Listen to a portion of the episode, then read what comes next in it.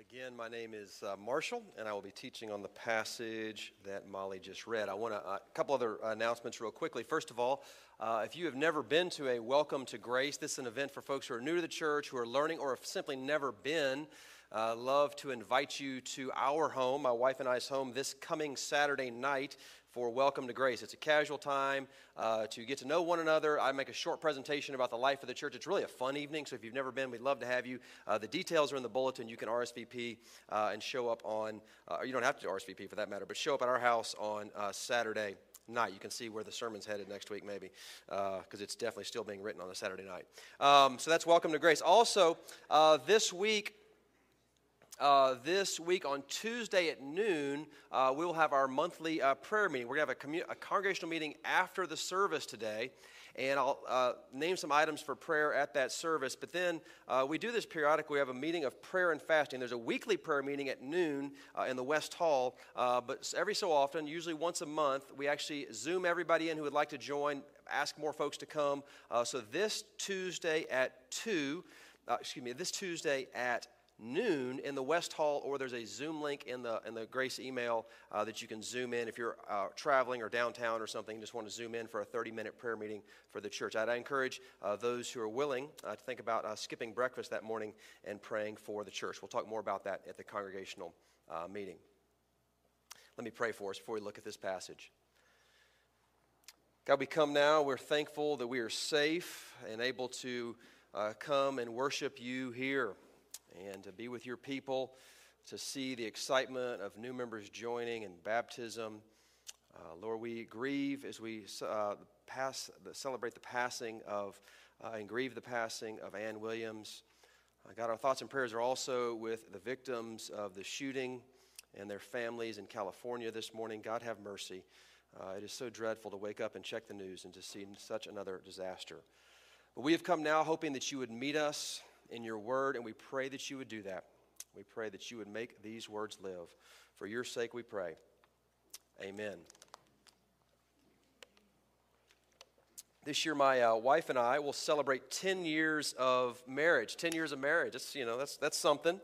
And uh, you learn a lot in 10 years of marriage. And one of the things that I've learned is about love languages. Uh, I don't know I did not know much about love languages before I got married, but I now know the love language. I know that I could, I, you could wake me up in the middle. What are the five love languages? I could rattle them off. They are words of affirmation, they are touch, they are quality time. I'm going to forget them. Uh, they are gifts, and they are acts of service. Okay, apparently I don't have them. And I knew nothing about this when I got married. I wonder, do you know what your love language is? Do you know what your spouse's love language is? If you've been married for any length of time and you have a happy marriage, you do know. Um, but one thing you learn about marriage is uh, in marriage is that your spouse doesn't necessarily have the same love language that you do. Uh, I am an acts of service guy. I love to receive acts of service. I actually like to do acts of service, and especially in the first years of our marriage, I would do something for Allison, and it just wouldn't register. Like it's like like you know no no no nothing nothing was like no. She's like I want words of affirmation. Like but I'm doing this for you. No, that's not how I feel and experience love. You learn in marriage, you have to love your spouse the way they want to be loved, the way they experience love. Now, we are three weeks into a sermon series on the Ten Commandments. And I wonder what you think about the Ten Commandments, even that phrase, the Ten Commandments. I dredged up in my files this week a series of articles, uh, 10 articles, 20 years ago that the New York Times did. They did one article a day about the Ten Commandments and modern life. This was in 2002. Hard to imagine them doing that today, but it was really interesting to go back and look at this. And this is from, let me read from the intro article. This is 10 Days in the Ten Commandments in the New York Times, December of 2022, uh, 20, uh, 2002. More than 3,000 years after they were written, the Ten Commandments have a haunting power capturing many of the deep spiritual and moral dilemmas that beset humankind. For some, they are divine laws, handed down by God to Moses that cannot be questioned but must be obeyed. For others, they are important religious precepts. And for still others, the commandments are quaint and anachronistic, serving as little more than guides, if that, in the effort to live a moral life. End quote. What do you think? What do you feel about the Ten Commandments. I actually find the Ten Commandments, this is a little bit weird maybe, maybe it's because I'm a preacher, I find them relevant and compelling. Uh, anytime we use the Ten Commandments as the confession of sin, as we did today, we're actually doing that for the whole month of January. We will move on in, in uh, February. Uh, but every time we use the Ten Commandments as the confession of sin, I really find it easy to see myself in the Ten Commandments. I find it easy to find my shortcomings and to see how Jesus fulfills that particular commandment. I like doing it. I mean, if you go, you know, first commandment, no other gods. I see that real quickly in my life, my tendency towards idolatry to put something in God's place. The fourth commandment, honor the Sabbath, rest. Absolutely see my tendency to workaholism and not resting. Ninth commandment, don't lie. Not easy, not hard for me to see that in my life. But the commandment we look at this week, the second commandment, you shall not make for yourself a carved image, you shall not bow down or serve it. I mean, I think in the Ten Commandments, before this week, I would have said, This is the com- uh, command I'm least likely to offend. Uh, well, like, what's the commandment you're least likely to sin against? For me, I felt like before this week, it was the second commandment don't worship carved images. I don't know about you, I do not have a totem pole in my closet that I'm bowing down to. There's no maypole in my backyard, okay? I don't feel like I'm tempted by this command. I literally thought to myself at the beginning of the week, I was like, I don't think I've ever broken this commandment. Au contraire. Um, it's good for me to dig deeper this week. It always seems good to dig deep in God's Word. I love what John Piper says somewhere. I could never find it probably, but he says if you're ever puzzled by a passage and you don't understand what it means or why it's there, pull up a chair and wait in worship until God shows it to you. And what I came to realize this week is that the first commandment is primarily about who to worship. To not have idols, to worship the living and true God. You shall have no other gods before me. But the second commandment is not who to worship, but how to worship that God. And like your spouse or your children care about how you express love, God actually cares about how we love and worship Him. And the reason is because what we think about God and how we worship God is determinative for so much of our life. God cares how we worship Him. So, this morning, I want us to see three things. I want us to see the significance of worship, the distortions of false worship, and then finally, the redemption of worship. The significance, the distortions, and the redemption. First, the significance. I'll move pretty quickly here. To understand this command, you actually kind of have to understand the first command. You have to understand that there's something universally true about every person in this room, every person you've ever laid eyes on or shaken hands with or watched on the TV screen, every person throughout all time. And that is this everyone, everyone, without fail, without exception, everyone worships. We are all worshipers. To worship is human. Now, the word worship is a loaded term. It's kind of a churchy word. You're like, I'm coming to worship this morning, right? Uh, ch- but worship is not just singing songs and coming to a worship service. Worship is to love something above all else, to worship something as the still point of your turning world. It is a non negotiable at the center of your life. It is your precious, the unconditional condition, your first priority. It may be a thing, it may be a person, something before which you bow and will serve at all cost. It's like a default setting for all of us.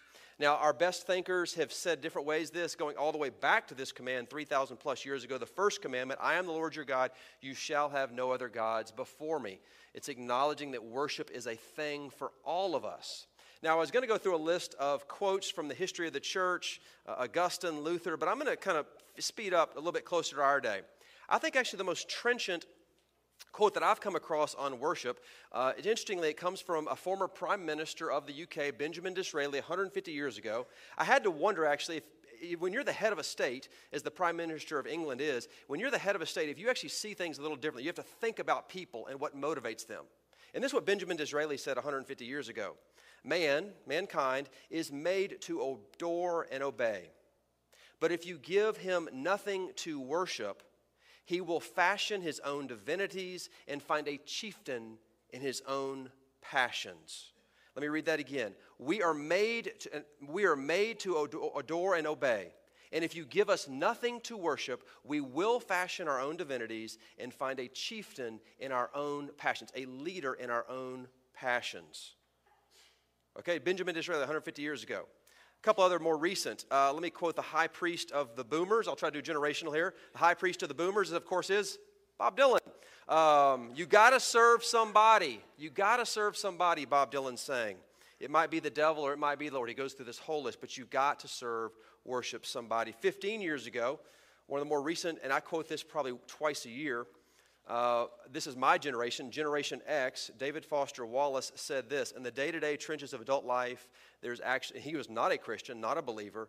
He said there's actually no such thing as atheism. There's no such thing as not worshiping. Everybody worships. The only choice we get is what to worship. End quote. And David Foster Wallace, in that very famous speech, goes on to list all the major options, all the major religions, plus money, power, sexual allure, achievement, autonomy, goes on and on. We all worship. But even down Gen Z, millennials, uh, I could use Justin Bieber. I could use Lizzo. Uh, Lizzo actually has a song called Worship. Some of you don't know who Lizzo is. Um, but she has a song called Worship. You see, this command, the first command, assumes that all of us, every person that you've ever met, at the core of their being, they are created to love, to obey, to worship something or someone. I mean, one of the reasons that Christianity appeals to me is it deals with reality. And in this first commandment is rubbing our noses in the reality of who we are. We are worshipers. We are worshipers. It is true of the deepest part of who we are. And it's not only that we are worshipers, you can't repress it. You can't, you want to worship. Because don't we all want to lose ourselves in some great feeling? Whether it's at a crowd, a concert, a sporting event, a great performance, we want to lose ourselves in something greater than ourselves. We want that feeling. And the reason is you were made to worship. You were made to worship. And friends, as Nick alluded to last week, the Ten Commandments are given to us in love given to us in love. And the first commandment is maybe the most loving thing that God has said so far in the Bible. You shall have no other gods before me. You're made to worship. And you are made to worship the infinite, eternal, unchangeable God who created all things. And friends, He is the only thing worthy of your worship. He's the only thing deep enough. He's the only thing wide enough. He is the only thing big enough. Worship God and Him alone he deserves your full uh, worship. Because if you look to other things, if you worship other things, they will disappoint you, they will destroy you. You worship popularity, it will eat you alive. You worship money, it will rob you blind. You worship sex, sexual allure. You worship your job, achievement, worship your children, worship your alma mater, your sports team. All of those things, at the end of the day, they will leave you flat. They will leave you diminished and a distorted view of yourself. The Bible talks a lot about idolatry. Psalm 115 has this great line. Psalm 115, 8 says this Those who make idols, those who worship idols, become like them. Those who worship, you become what you worship. You, be, just like you are what you eat, you become what you worship. You ever seen somebody who just the way they look, it just embodies what it is that they worship? My uh, wife is away on a girls' weekend and she's down in uh, South Florida in Fort Lauderdale uh, with some girlfriends. And I was talking to her last night and, on the phone, and I was like, "How is?" She said, "She said it's 80 degrees." I said, "Shut your mouth. Um, I don't need any more of this." She said it's 80 degrees, and they're walking along. If you've been to Fort Lauderdale, you're walking along the canals, and she said it is just amazing. The yachts and the homes, they're just massive, right? Fort Lauderdale. And she says, but there's something that's just so sad about them these temples to achievement, these temples to wealth and privilege. But then you look and you're walking along the canals, lights are on home, nobody is home. There's nothing lifeful about it, it is lifeless. We become like the things that we worship, and they don't give us life because they're not big enough. Because uh, maybe because we're talking about new elders and our, our standards and the, the, even the members joining today, I've been thinking about our, the standards, the belief standards of our church. And we are governed by what is called the Westminster Confession of Faith and the Westminster Catechisms, larger and shorter. And the shorter catechism has probably the most famous uh, question and answer in religious history. Westminster Shorter Catechism, number one What is the chief end? What is the chief purpose of man? To glorify God and enjoy Him forever. What is your chief purpose? What is the chief purpose of humanity? To glorify God and in so doing, enjoy Him forever. Friends, until you worship the living God fully, you'll never find the ultimate joy of your life. It's not just that we glorify God, it's that we also, in glorifying God, we find who we were created to be. We have finally encountered something, someone that is big enough, deep enough, wide enough to match the massive longings that are in all of our hearts. Worship is so significant because you were created for it. Friends, you were made to worship, and the object of that worship is designed to be God. Anything else will fall flat, diminished, distorted. So the first commandment is who to worship. The second commandment is God telling us how to worship. Which brings us to, secondly, the distortions of false worship. Let me read the first part of this commandment again. Second commandment You shall not make for yourself a carved image or any likeness of anything that is in heaven above, or earth beneath, or is in the water under the earth. You shall not bow down to them or serve them, for I, the Lord your God, am a jealous God. Okay? First commandment don't worship other gods, don't do idolatry. Second commandment this is odd. Don't worship the true God using visible representations. Said another way, don't make the invisible God visible. Don't try to do that. Worship God the way He says. Now, God is super keen to guard this. Don't make into me, don't make me a graven image, God is saying. And this, this is why it's so important. Because how and what we think about God how and what we think about God determines everything. How and what we think about God, it has a massive impact. It's so massive. I find this fascinating. This is the only commandment of all the Ten Commandments that speaks of the generational impact of keeping this commandment. This is the only one. Look with me, I'll keep reading. Chapter 20, verse 5 You shall not bow down to them or serve them.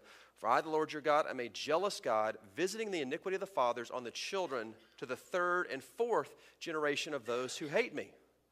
Okay?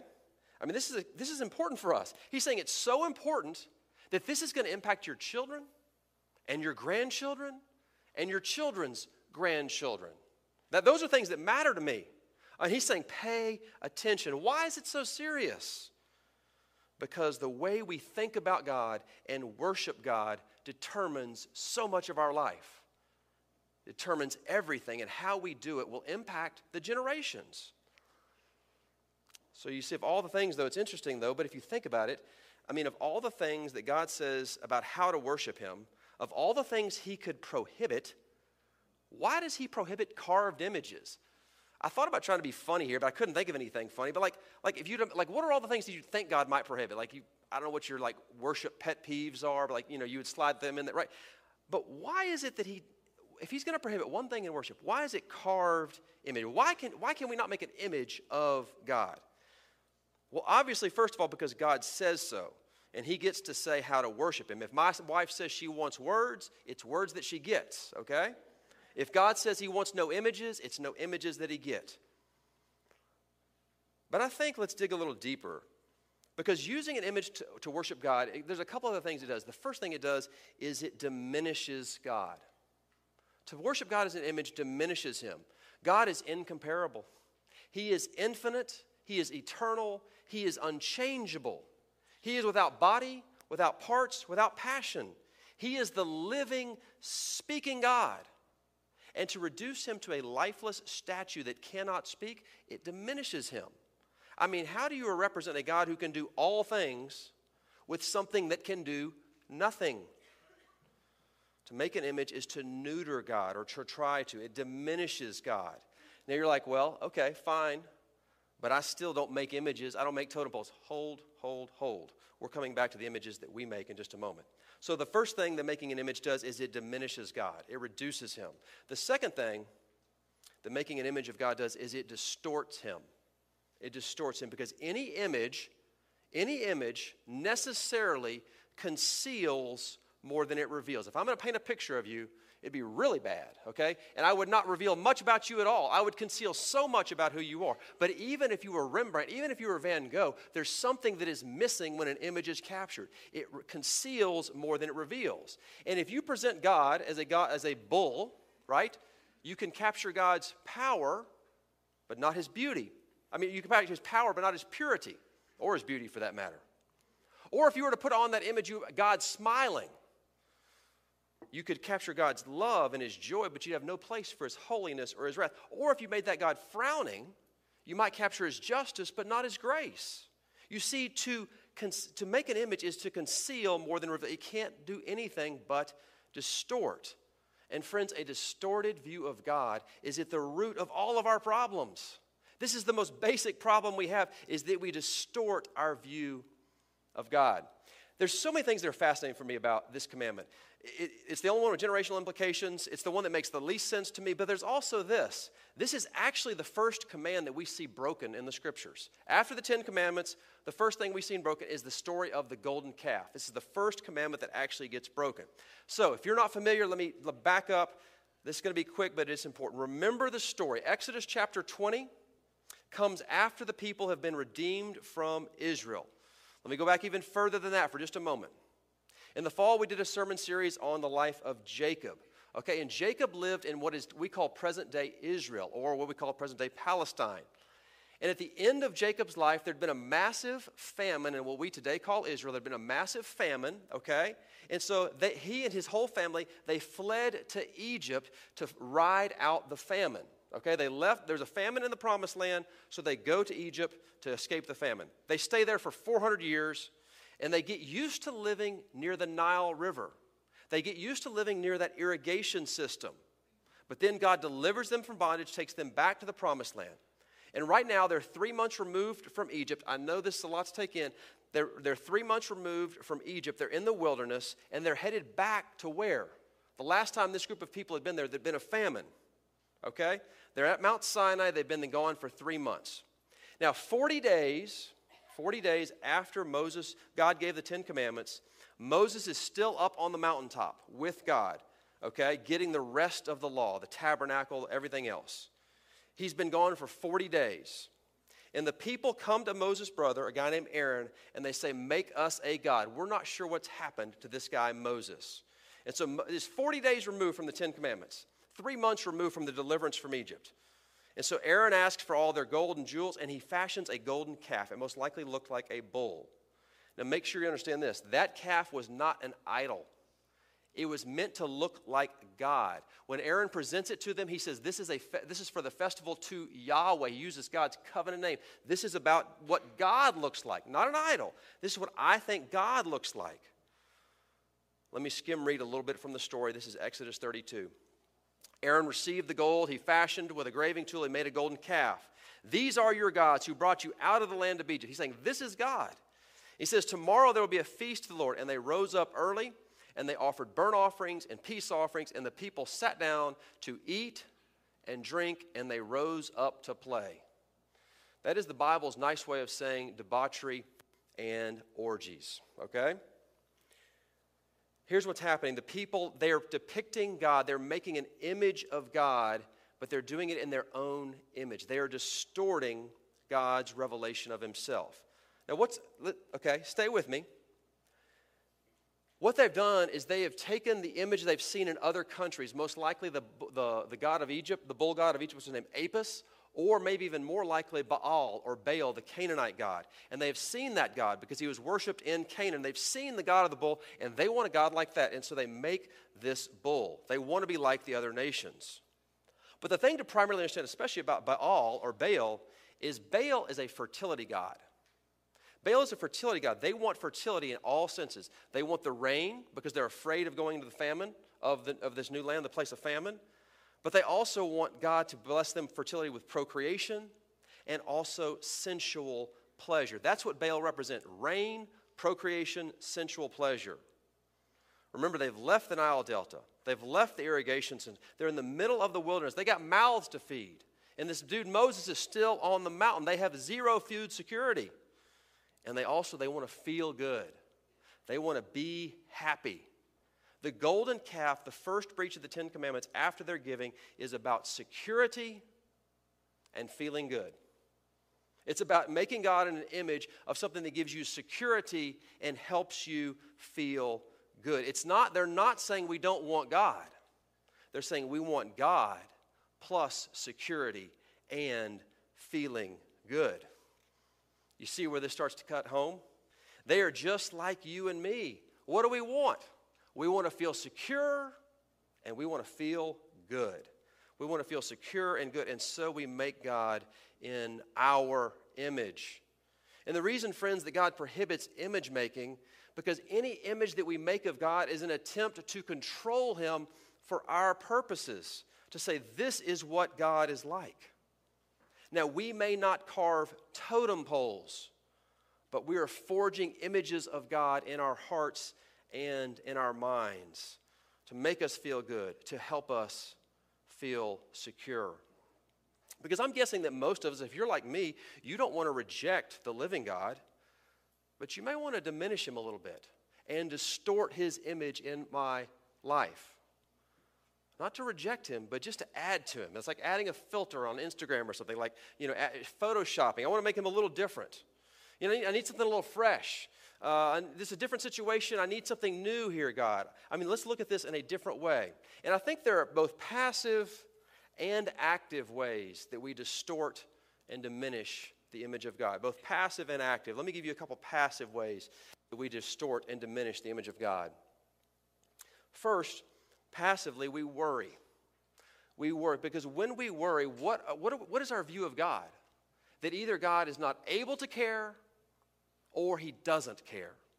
That is the distortion. And because we worry, we don't really believe that God's going to take care of us. What do we do? We distort the image. We buy lines like, God helps those who help themselves. That's not in the Bible. It's not in the Bible. And we try to secure ourselves, right? We, we, have, we think that God's not going to take care of us. And so we distort his image and we do things because we really do act like God helps those who help themselves. I mean, how many of you, be honest, don't raise your hands, could tell me within a zero or what, how many of you could tell me what your net worth is right now? A lot of you. I probably could tell you mine. We know because that's our security. And I'm not saying that's bad, it's good to plan.